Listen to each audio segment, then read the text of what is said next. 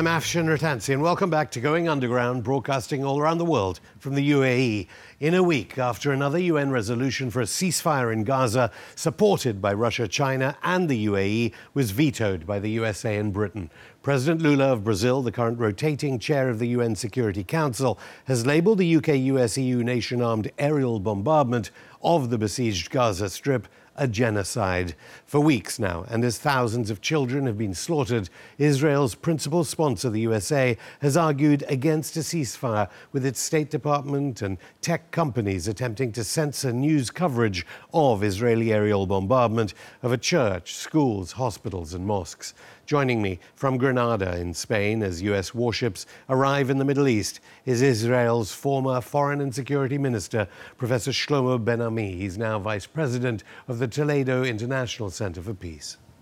Thank you so much, uh, Professor Ben Ami, for coming on. I've got the book here, Prophets Without Honor. It came out only months ago. Um, before I get on to uh, uh, a really important theme in, in that book, would the events of October the 7th have happened if you were still Foreign and Security Minister of Israel?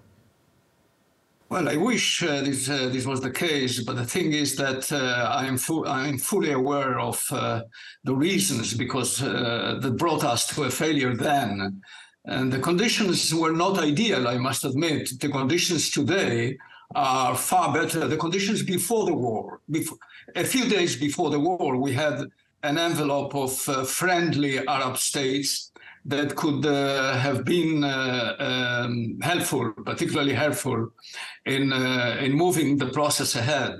Uh, during our time, that was not exactly the condition with the Saudis with the Emiratis uh, and others.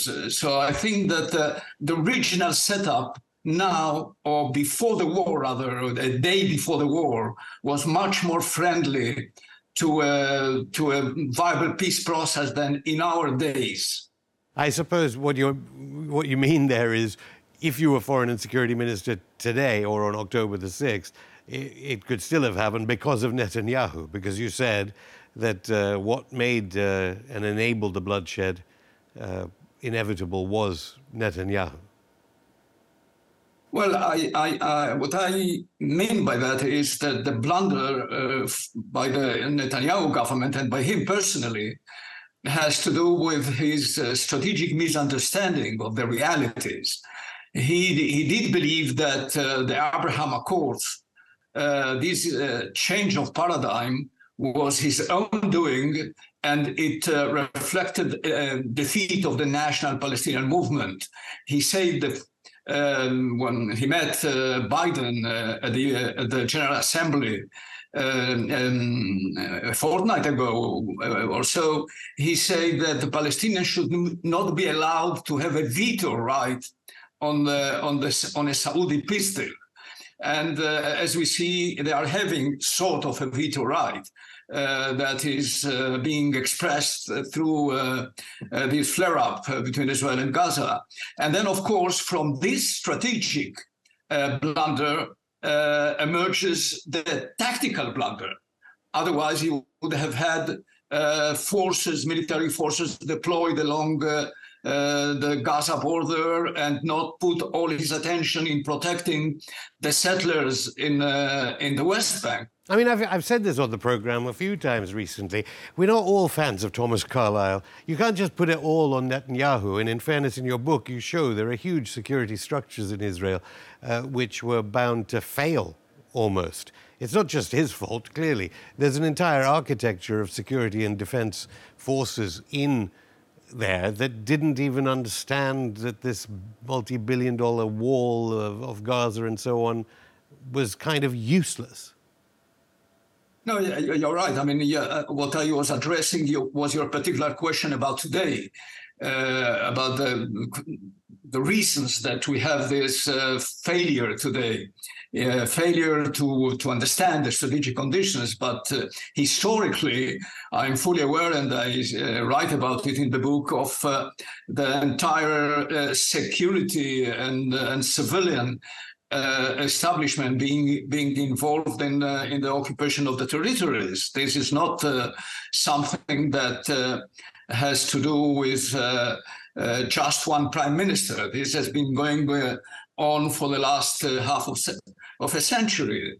Already in the 1980s, uh, there was this incredible wise scholar and, and, sort of politician, Meron Benvenisti, who spoke about uh, the situation being uh, being uh, irreversible. I mean, because the realities that was that, that were created um, through the settlements and the security establishment and what have you.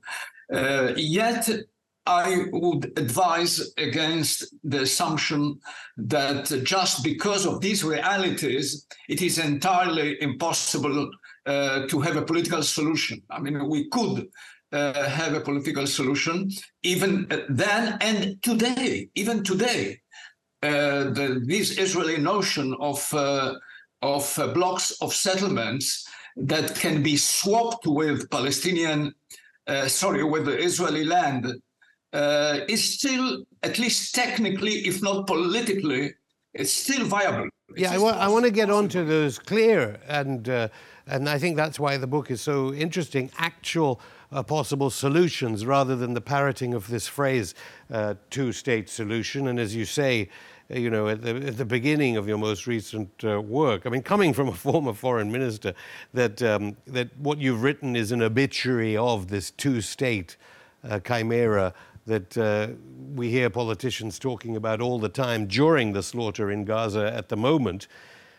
Um, so, why do you think that, as you mentioned the history, the first reaction from Israel's UN ambassador to General, uh, Secretary General uh, Guterres saying that the attacks on October 7th did not occur in a vacuum was to call for his resignation and to immediately uh, refuse visas for United Nations staff in the region? This is utterly unhelpful. Uh, I know uh, Guterres, uh, where he comes from ideologically and politically. I don't think that he meant uh, exactly what the way he was interpreted. Uh, he just said it. Anyway. It shouldn't be under. It didn't happen in a vacuum. That's all. Yeah, exactly. I, I, don't think he was condoning uh, the the seventh of October massacre. I don't believe that uh, that was what he meant. Um, but anyway, um, the, the, the the the politics of uh, of boycott and uh, of uh, uh, ruling out UN officials from, I think this is utterly uh, ineffective and it is not right and uh, and this is not the way uh, Israeli diplomacy should behave. And that uh, has accompanied media appearances by Israeli uh, former ambassadors, maybe uh, people who used to work for you, who knows, calling Palestinians animals. And this simultaneous to reports we're hearing that Antony Blinken told the uh, Qatari government to tone down coverage of their satellite news channel. Is there a concerted attempt and is there a concerted worry now uh, by the Israeli government and the United States sponsors that this, these pictures, which they can't control on social media of dying children, uh, means uh, it's even worse than in, in the times when you were foreign minister in terms of the atrocities the world is seeing? Well, it, you know, that's a dirty war. It is a dirty war on both sides. Uh, I, am not an expert in in, uh, in international uh, law. Uh, I, I am afraid that um, it is said it is very sad, uh, but I'm not sure that the death of civilians uh, as such is uh, is a war crime. I think that uh, uh, targeting civilians is a war crime. And I, I tend to believe that uh, um, uh, the Israeli forces do not target on purpose civilians. As we saw the other day with this debate about the hospital, it turned out, I think, fairly I don't know if you would agree, but uh, to me that that was uh, quite convincing. Well, now the New York not... Times, as you know, is rowing back from that, and most people say that if you blow up, exactly, if exactly. you drop the amount of, so I think that Well, no, because I, I have to say, I mean, you if you drop the amount of uh, TNT equivalent to Hiroshima on a space like Gaza, you're going to kill civilians. You're in effect targeting uh, civilians. But, but I suppose uh, this has happened so many times. And what's unusual about your viewpoint is that you've said Oslo was a waste of time. As chief negotiator at Camp David, you've itemized what was going on and, and said that the problem is that Israel has never had a leader that understood the tragedy of the displacement of Palestinians and what the Palestinian story uh, actually is. But what are the interests of uh, Biden, Sunak, Scholz, and Macron coming to uh, appear beside Netanyahu? What's your understanding of why they did that? Well, this is quite unprecedented in the history of the con- of, of uh, uh, conflict between Israel and the, and the Palestinians, and it needs to be understood, in my view, uh, uh, uh in two ways. One is indeed the, the shock about the 7th of October, and the second is the strategic understanding of these leaders that what is going on in Gaza is uh, uh, um, is part of a broader uh, showdown with an opposite bloc, Russia, Iran, possibly China as well, uh, that is uh, being uh, defined, determined through the war in um, in Ukraine as well. So Ukraine and Gaza are seen in terms of their strategic broader setup as part of, of the same conflict. Uh, on the other side, you have uh, Hamas, which is uh, uh an ally or being uh, uh, cultivated in a way by, by Iran. You have Hezbollah, which is again Iran. You have Iran itself. You have Russia, which is allied with, with Iran on, in, in Ukraine and beyond. Uh, so that's that's their understanding. This is the way I interpret it. So on the one hand, you have the shock at uh, the, the, the carnage that took place along the border um, on the 7th of October, and the second is the broader strategic setup. Yeah, so in in your work, you haven't really highlighted that element of Israel being a proxy project, which seems to be how the global south appear to be saying it. The fact that Lula said what Israel is doing is genocide, uh, the B in BRICS, as it were does that mark this out as very different to all the previous uh, flare ups of, of killing and, and slaughter? The idea that, as you say, this is now seen as Israel is seen, forget the Israeli people, and in your book you actually uh, almost say that uh, it has been used by outside powers, but now it's really being out, used by outside powers as a buttress against this new multipolar world that we hear all the time uh, from Beijing and yeah. Moscow about. Yeah, but Israel Israel would have reacted, and this is my my main uh, uh, critique of the Israeli side is that it doesn't have a clear political strategic purpose. It doesn't. Uh, no, it is a reactive uh, a reactive war. I think that Israel would have had would have reacted anyway with uh, Western support or without it. Professor Shlomo Ben Ami, I'll stop you there. More from Israel's former Foreign and Security Minister after this break.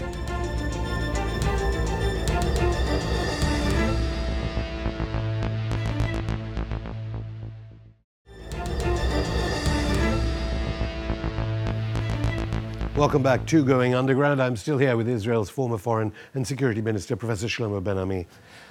You were just saying that Israel would have reacted uh, regardless of American support, to which most people would say, well, hang on a minute, Israel doesn't have any enough arms without American and British and European Union nation to reply in this, in this some would call savage way against the civilians of Gaza.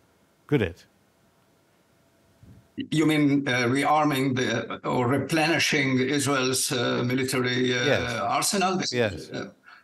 Well, I guess that uh, yes, uh, the, the, U.S. has done it in the past as well. It, it did it during the Yom Kippur War, and it, it did it uh, after one of these cycles of uh, of wars with his uh, with um, with Hamas. um, you're right. This is, uh, American support is something that cannot be denied. And, and the fact that the Americans moved their aircraft carriers to the Eastern Mediterranean, again, it has to do, in my view, with the with the broader strategic setup, uh, which I mentioned earlier. They, uh, I think that more than participate in the war, they they came to uh, um, deter uh, Hezbollah and uh, and the Iranians. But if I may, I wanted to say a word about uh, Lula, if, if, this is possible. I think that. Um, um, we, we should be careful, and it is not easy during times of war uh, to, to avoid the prostitution of the language. Uh, the Palestinians are not animals, and Israel is not conducting a genocide. We need to calculate our, our, our, our words. Is it really a, genocide? You know how many people died uh, in drones attacks by Americans in Afghanistan and Iraq? I don't know if at least 80,000 or, or close to it. And nobody said this is a genocide. I think no need to prostitute our language. Okay, well, Pre- President uh, Lula's been on this program. and enough. It is sad enough without it. President it Lula's sad been enough, tragic enough, even immoral enough without it. Okay, well, I mean, the, we have heard Israelis in the past week or so in London. I think the Israeli ambassador to London speak of uh, it in the same terms as Dresden not saying it as if Dresden was a uh, was a terrible atrocity, but saying Dresden was a necessary atrocity, uh, which uh, many people think was quite bizarre. But you've said, as regards uh, what's happening in Ukraine, that the only beneficiaries were the U.S. arms industry. How far do you think that Biden and Blinken, and uh, Blinken, of course, himself, uh, former Pentagon consultant company um, boss, how far is this war also being uh, promoted by the vested interests of arms companies that have benefited, obviously, by the masses of arms being poured into Zelensky in Kiev, but also being poured into Israel. That's not uh, only the war. I mean, the entire um, American uh, uh assistance to Israel is an indirect subsidy to the war in the, to the um, arms industry in America. This is dollar money that uh, has to be spent in the US. It cannot be spent in Israel proper, which means that from the very beginning, it's not only during the war, but during normal times, American aid is can be seen as an indirect uh, subsidy to uh, the arms industry. When I wrote and I wrote a piece about uh, Ukraine, I did say, and I stand behind uh, what I said, that the main winner in this war so far has been the American arms industry, because the fact that uh, the West as a whole is is in this war without having a, a, a, an end game in mind. What is the objective? And I, I, I don't think, I didn't think uh, uh, a few months ago, and I don't think it now, that uh, uh the, the Russians can be um, can be uh, thrown back to the international border. I don't believe this is a realistic uh, objective, and therefore some sort of uh, uh, accommodation would have to be found, found and uh, um, through a, a, ceasefire and then start some sort of of negotiations. But otherwise, this war will go forever, just as the war with Hamas. I don't think that. I think that is the the main weakness of the Israeli position is that it doesn't have a political objective. This is lesson uh, one that we learned from uh, from Clausewitz. I mean, what's its objective? Uh, destroying Hamas entirely, uh, bringing it to its knees. It will take months, if not years, if it would be possible at all. So, and then in, an invasion might, might trigger a wider uh, a wider uh, conflagration in the region and beyond. So I think that uh, the fact that there is no strategic objective is one of the reasons that perhaps opens the door to this critique of Israel's bombardment. What is the objective? What is the strategic endgame? And this well, is where Israel is failing. Well, we know who, who's paying for that uh, uh, failure. Of course, some might say this is this eschatological idea in Washington that uh, they're fighting China, they're fighting Russia through Ukraine, and they'll fight uh, Iran and the burgeoning Arab world, I suppose the Islamic world, through, uh, through Israel. But unlike so many other voices on this uh, situation, you talk about, rather like Palestinian uh, scholars as well, talk about a one state solution. Now that there are 130 so called settlements, 140 so called settlement outposts, 70,000, uh, uh, what, two, how many? Uh, occupiers are there in East Jerusalem as part of the old UN resolution. Just outline why you've said this and why it is some reason we still hear this two state solution parroted phrase from politicians as widely different as Xi Jinping, Vladimir Putin, and Joe Biden? Well, I think uh, it, it, it turned out to be impossible to reconcile the minimal requirements uh, of the Palestinian national movement for a peace deal with Israel's uh, maximal uh, capacity for um, for making the necessary con uh, concessions.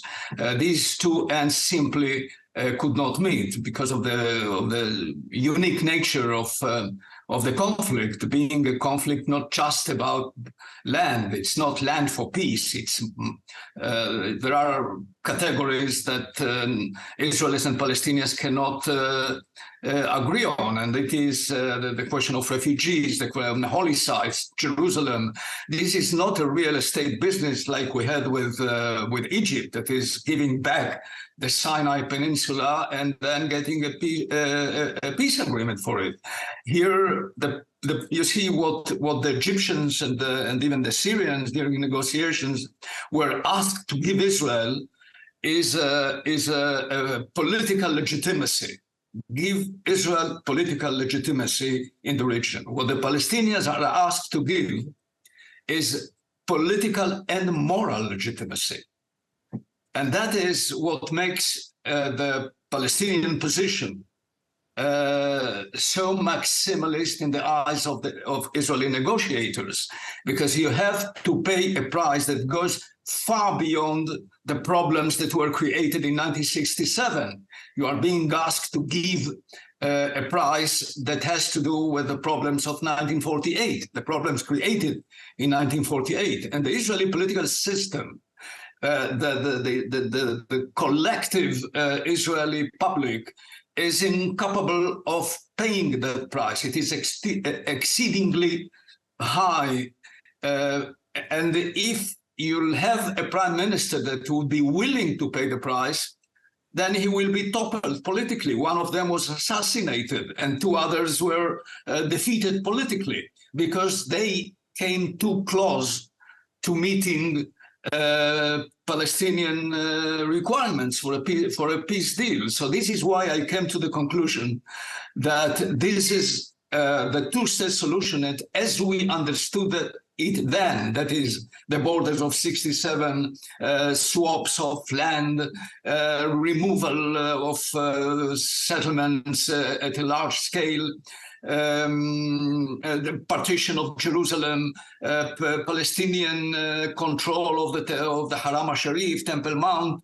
All this, to me, is not possible given what I understand is the political Israel, uh, Israeli system and what I understand are the conditions uh, in Palestine, with this split between Hamas and okay, PLO all right, and the problem. But, I mean, as we run out, as we run out of time, given the uh, inability, it seems, for anyone to understand that this is the case, whether it be international powers, Security Council members, uh, what do you expect the outcome of this current conflict uh, to be? Because as we can see the Arab and Islamic world, certainly the Arab world, doesn't seem to want to save the people of Gaza the way Russia sees uh, the saving of the people from uh, eastern uh, Ukraine.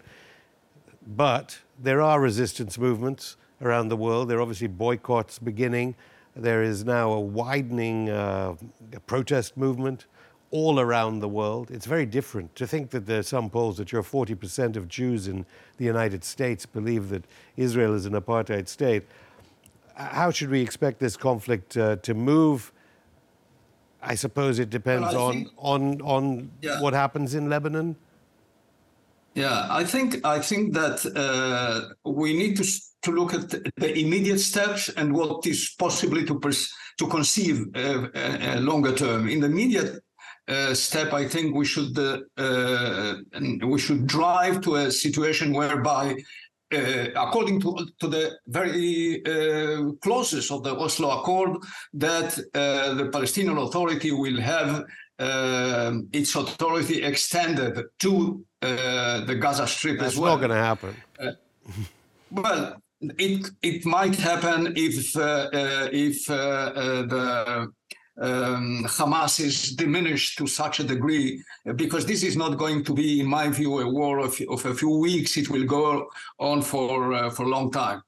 Uh, if this is if this happens and and uh, the, the, there is a, a, willingness to inject the financial capabilities and the security capacities to uh, to the Palestinian Authority, maybe we can restart some sort of uh, peace uh, negotiations. Otherwise, what I believe, what may happen at some point, is that the Zionist uh, DNA, as it were, as I understand it, the Zionist DNA, as I understand it, was always more about demography than about territory. That is, it was perverted by the settlers, by the coalition of Netanyahu, by the shift of Israelis to the right since the year 2000. It was perverted into making territory prevailing over demography.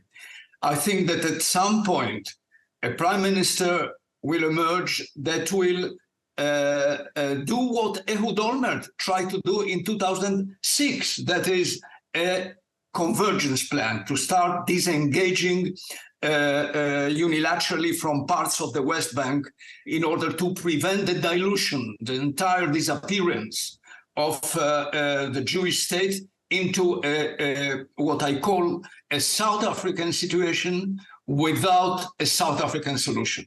This is a one state reality. I don't see to such a one state reality, I don't see a South African solution. So maybe this such a unilateral withdrawal, which is not the best solution. The best would be one negotiated settlement. But if this does happen, it will force inevitably the Jordanians to ask having a role in the West Bank. This will be very bad for the Jordanian kingdom because you will see movements of population from the West Bank to the other side of the river. If the Israelis eventually decide to conduct some sort of unilateral disengagement in order not to uh, consolidate a South African situation, which, be, which would be suicidal for Israel. Professor Shlomo Ben-Ami, thank you. Thank you. And that's it for the show. And condolences from the whole team here at Going Underground to those bereaved by the ongoing violence in the Middle East. There will be more Gaza on Monday's show with British historian and Tony Blair speechwriter Sir Lawrence Freedman. Until then, keep in touch via all our social media if it's not censored in your country, and head to our channel, Going Underground TV on rumble.com to watch new and old episodes of Going Underground. See you Monday.